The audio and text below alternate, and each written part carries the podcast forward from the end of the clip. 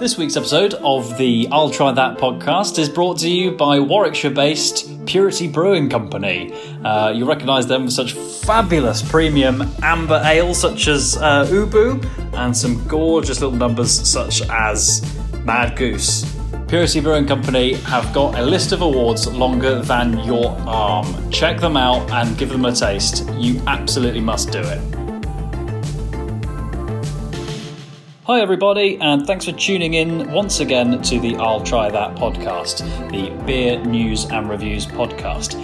This week we are sampling Warwickshire-based Purity Brewing Company and their plethora of fantastic drops for you to get your teeth into. There's a real range there. They're all absolutely excellent. We're trying to figure out which is more lovely than the last, but we'll be covering Ubu, their premium amber, Mad Goose, their their premium pale ale, I should say, Lawless, and their session IPA as well. But first of all, Joe, we've got a hot topic for us.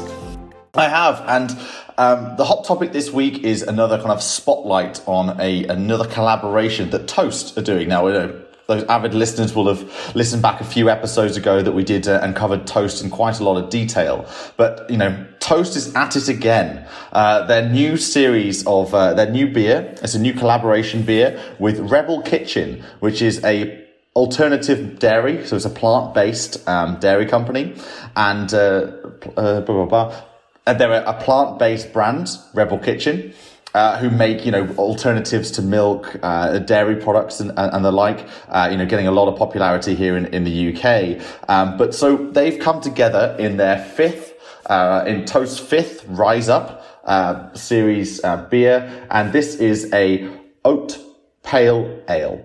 Now, as you would imagine, Barbara, being Toast, this is obviously made with surplus fresh bread, but also as well, it's using surplus organic oats that otherwise would have been wasted. You know, again, really kind of building on, you know, this is Toast proposition, you know, food waste and making that into beer. So this Great is part stuff. Of Toast, you know, kind of fifth collaboration, as I said, in that kind of Rise Up series, you know, but it's specifically with other B Corps. So, you know, it's raising that awareness about the environmental impact of, environmental impact of food and the benefits of supporting better, healthier ways of producing it. Yeah, and those B Corps are those ones that are certified as well, that have put in an equally admirable amount of work into that sustainability project as well. Interesting that there's they're definitely not resting on their laurels. As you were rightly describing it, it's the next one in the saga of challenges, for want of a better word, that they're taking on. Oats are an interesting option as well. I only know really that oats are nutritionally one of the best things out there as well. So, you know, excellent source of complex carbohydrates. And I hear somewhere also that oats are an antidepressant. Oh. So, I imagine that's true. Whoever told it to me might have just been trying to flog me a bag of oats. But, I imagine I normally get quite happy after a couple of beers anyway, but there must be a bit of a double whammy if it's a beer brewed with leftover oats. So, I mean, this beer basically sounds like it's not oat so simple. Nice. I think we could. You've completely blindsided me there with an excellent oat joke. I haven't even been able to prepare any of my my porridge material. I'm at a loss here. I'll give you a couple of moments to think about that while I read out a quote from Louisa Zayan, who's Toast co-founder and chief operating officer, who's saying that collaborating with Rebel Kitchen, who are also on their regenerative journey with their range of plant-based milks, has been a brilliant way for us to learn more and share that with others over a delicious beer. So it really does feel like, you know, with this series, they're, you know, not just, you know, just doing this for PR's sake, but actually trying to understand other B Corps, you know, kind of areas and their lanes, basically. You know, so Rebel Kitchen, as you said, in that plant-based milks area, Toast in their own, but coming together, sharing the knowledge, sharing the information, you know, trying to build a better world through business. That makes a lot of sense. I mean, they're obviously going to be closely aligned, and they know they're going to sort of be building towards. They've got a common goal there, haven't they? So of course, collaboration makes a lot of sense, and it also not only is doing a bit of good, but also it means more different, diverse beers for us to try. So absolutely going to be no complaints about that. We're definitely not going to complain about that. So that's a bit of a quick, hot topic for us today. We are now, as you said, Barbara, going to talk a bit more about Purity Brewing. Now, Purity Brewing is a company that's been only on my radar actually very recently, because I think you suggested, Barbs, that we do this in an upcoming episode. So I obviously had to get my, as a company that I had never heard of before, I thought I should get really into, who they are, why haven't they been on my radar? And actually, I've got no answer to that. They've been around since 2005. They have so many award-winning beers. Every single year since 2006, they've won a plethora of different awards accolades for their different beers. It's outrageous the amount of awards they've won for their beers. Yeah, I can't give you a hard time for that, Joe, because to be honest, equally, I've been going, there just happens to be my local boozer around the corner is a really excellent watering hole here in Cheltenham. And I've been going in there for a while, and I've been just drinking Mad Goose, which is the premium pale. Absolutely fell in love with it. And then I think it was on the basis of that I said we should have a look at Purity. And now I'm just having my eyes opened to all these other beers, which, it's hard to pick one. It's now hard to pick your favourite, even though I was pretty much zoned in on Mad Goose. Mad Goose has been so popular with me. It's now... I don't know what it means, but it's in my vernacular. It's been added to my dictionary of, I think it's normally if I see something, I quite like my sport, I'll watch rugby. If I see a ridiculous offload, I go, oh mate, that is some Mad Goose. Still don't know what it means, but I'm hoping it catches on. You heard it here first, everyone. That's it. That's a Matt Barber, I'll try that podcast exclusive saying. Well, let me get the copyright sorted out first, and then we'll take it from there. Although I probably owe it to Purity anyway. Yeah, exactly. I think they probably have a TM somewhere on their label. But yeah, I mean, the Mad Goose is the first beer that I tried at Purity's. Having started, I did an order, that came hot off the press from straight fresh from the Warwickshire brewery itself. And I'd originally ordered only just two beers.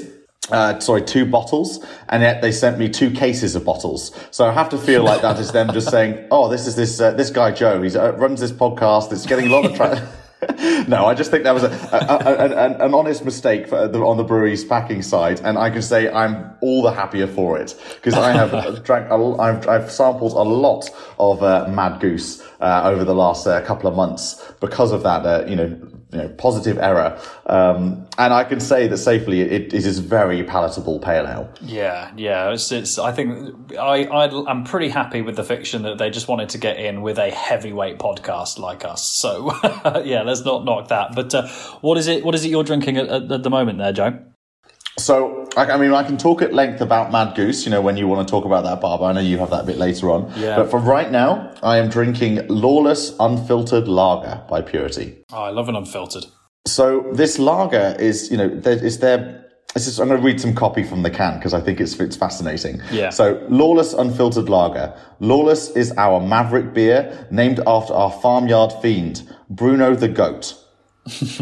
Just like our lager, he is a law unto himself, full of character with a sharp kick. Nice. I think that's a bit of a theme. They've got it for Ubu is after a faithful canine friend, as they describe themselves. Tess and I know I would have to recheck it, but the Mad Goose is I think the guys used to cycle past a farm, and I think if you went within half a mile of this goose, it would be on to you. I think everyone's got a story of a goose that's like that. But there's a bit of a theme developing there. But they've got a bit of an interesting history, I think, Purity. And I mean, listeners can themselves go and check it out on their website with their timeline that takes them sort of through the highlights of their journey over the last 16 years. And there's quite a lot to.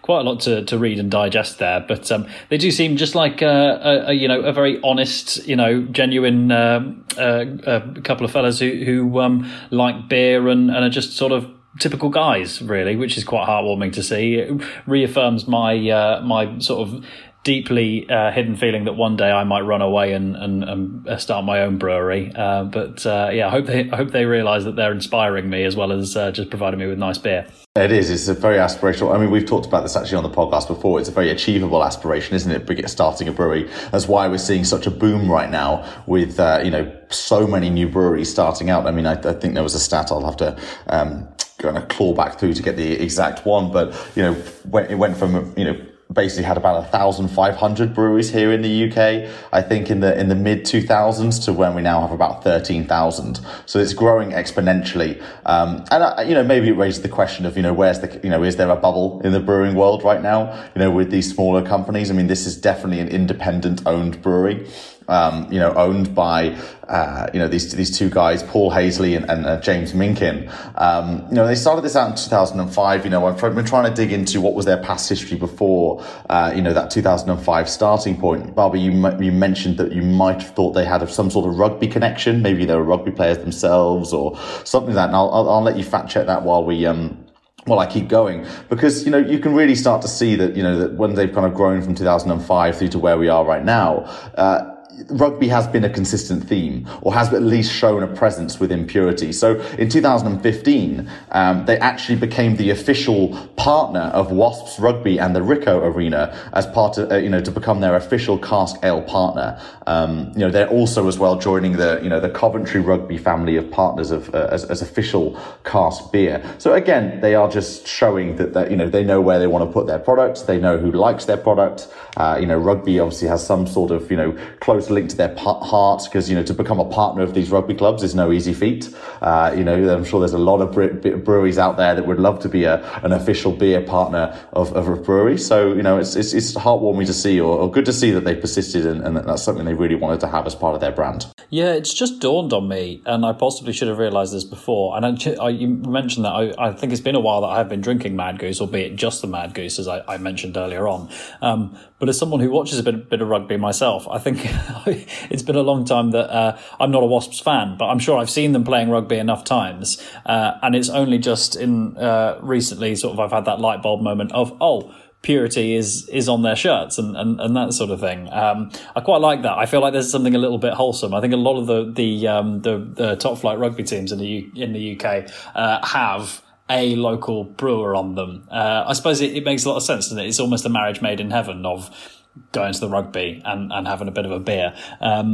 Although the other light bulb moment I just had is I noticed also when you look through a lot of the literature from Purity is it's a focus on the word pure comes up a lot and the word quality comes up a lot, and I think I've just figured out where they got the name Purity from. Wow, someone else give me an award, but you are firing on all cylinders right now, check Barbara. Me out. Well, the other thing I'd read about them is I think that the guys had I ought to just double check, and I think it was Kings Norton rugby football club that they first mentioned, but I think also they had a bit of a passion for cycling, and particularly the Mad Goose that I've said before that I quite like. It does, particularly I'm looking outside, we've got a sunny day today. I think going on a bit of a cycle ride through Warwickshire with the occasional stop for a pint of Mad Goose, nothing could be better.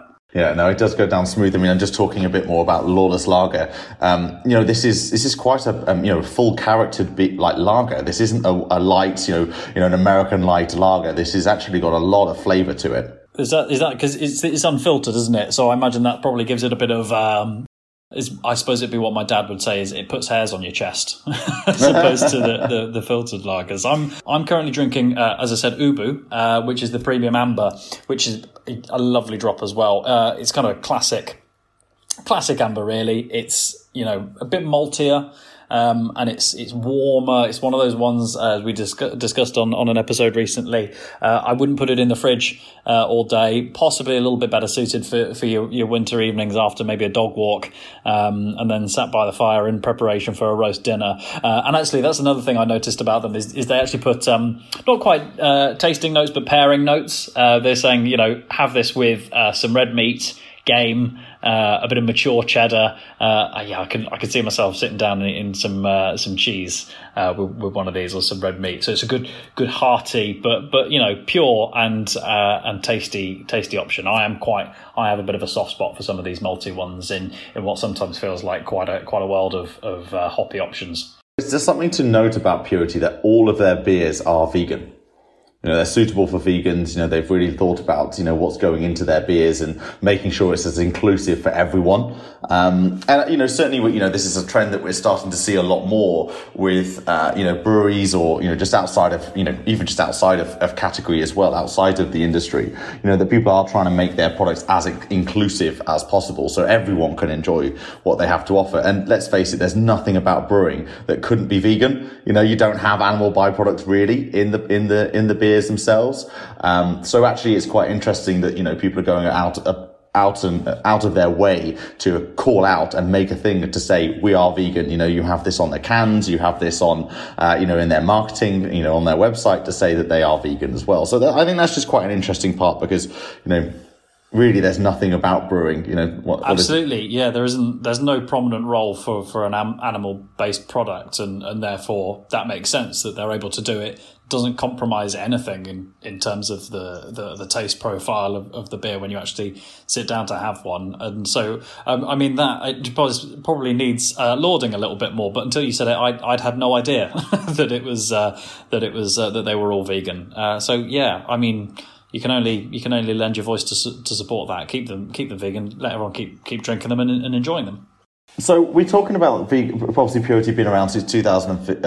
You know, obviously growing quite steadily. You know, very much a heartland of the Warwickshire, Birmingham areas.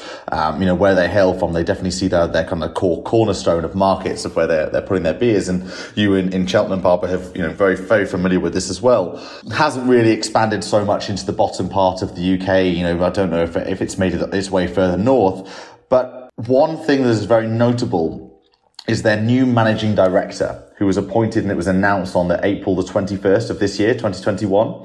Now, those of you who might be, you know, kind of following the beer industry, you know, I guess the more corporate side of the beer industry, you know, who's who in the industry and who's moving around, might recognize the name of Andy Maddock.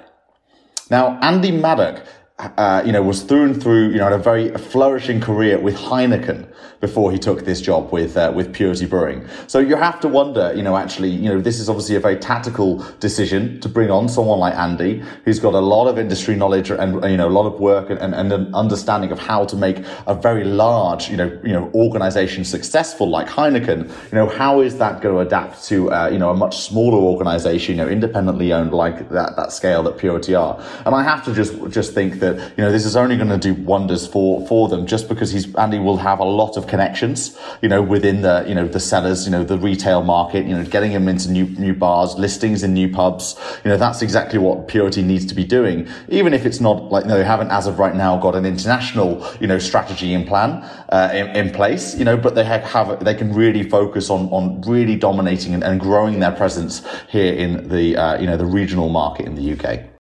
So this is the moment I've been waiting for all week. I am now going to have a Mad Goose.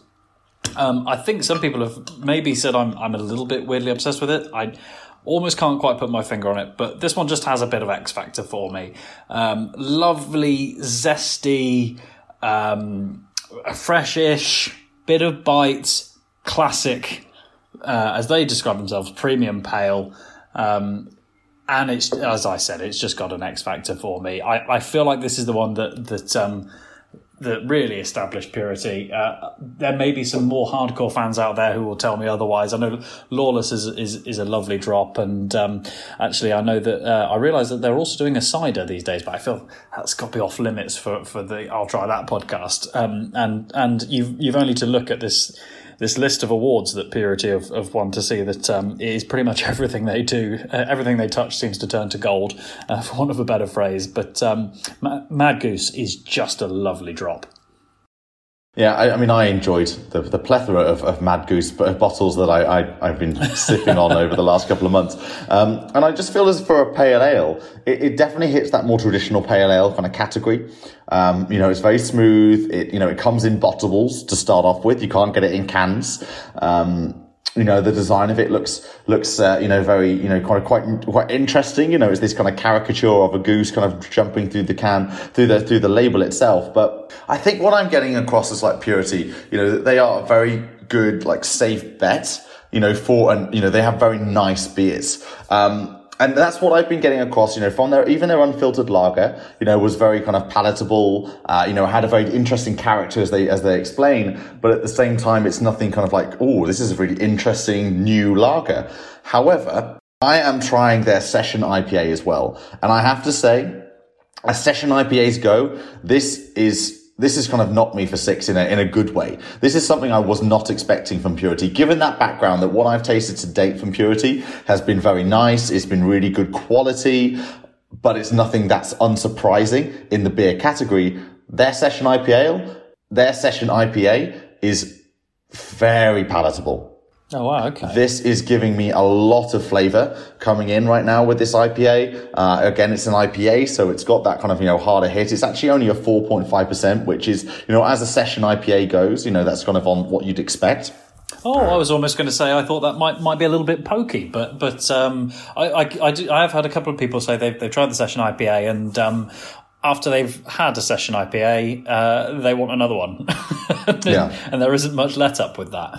No, exactly. I mean, I think that's the lane that session IPAs can give, is the fact that they are going to be incredibly palatable in that they're going to have a lot of flavour to them. You know, they're not going to be knocking your socks off at the 7% or whatever. But at the same time, it's going to give you a lot of, you know, a lot of wiggle room, or room for error, I like to call it. You know, you can have a couple and feel like, okay, I can just slow down now. It's fine.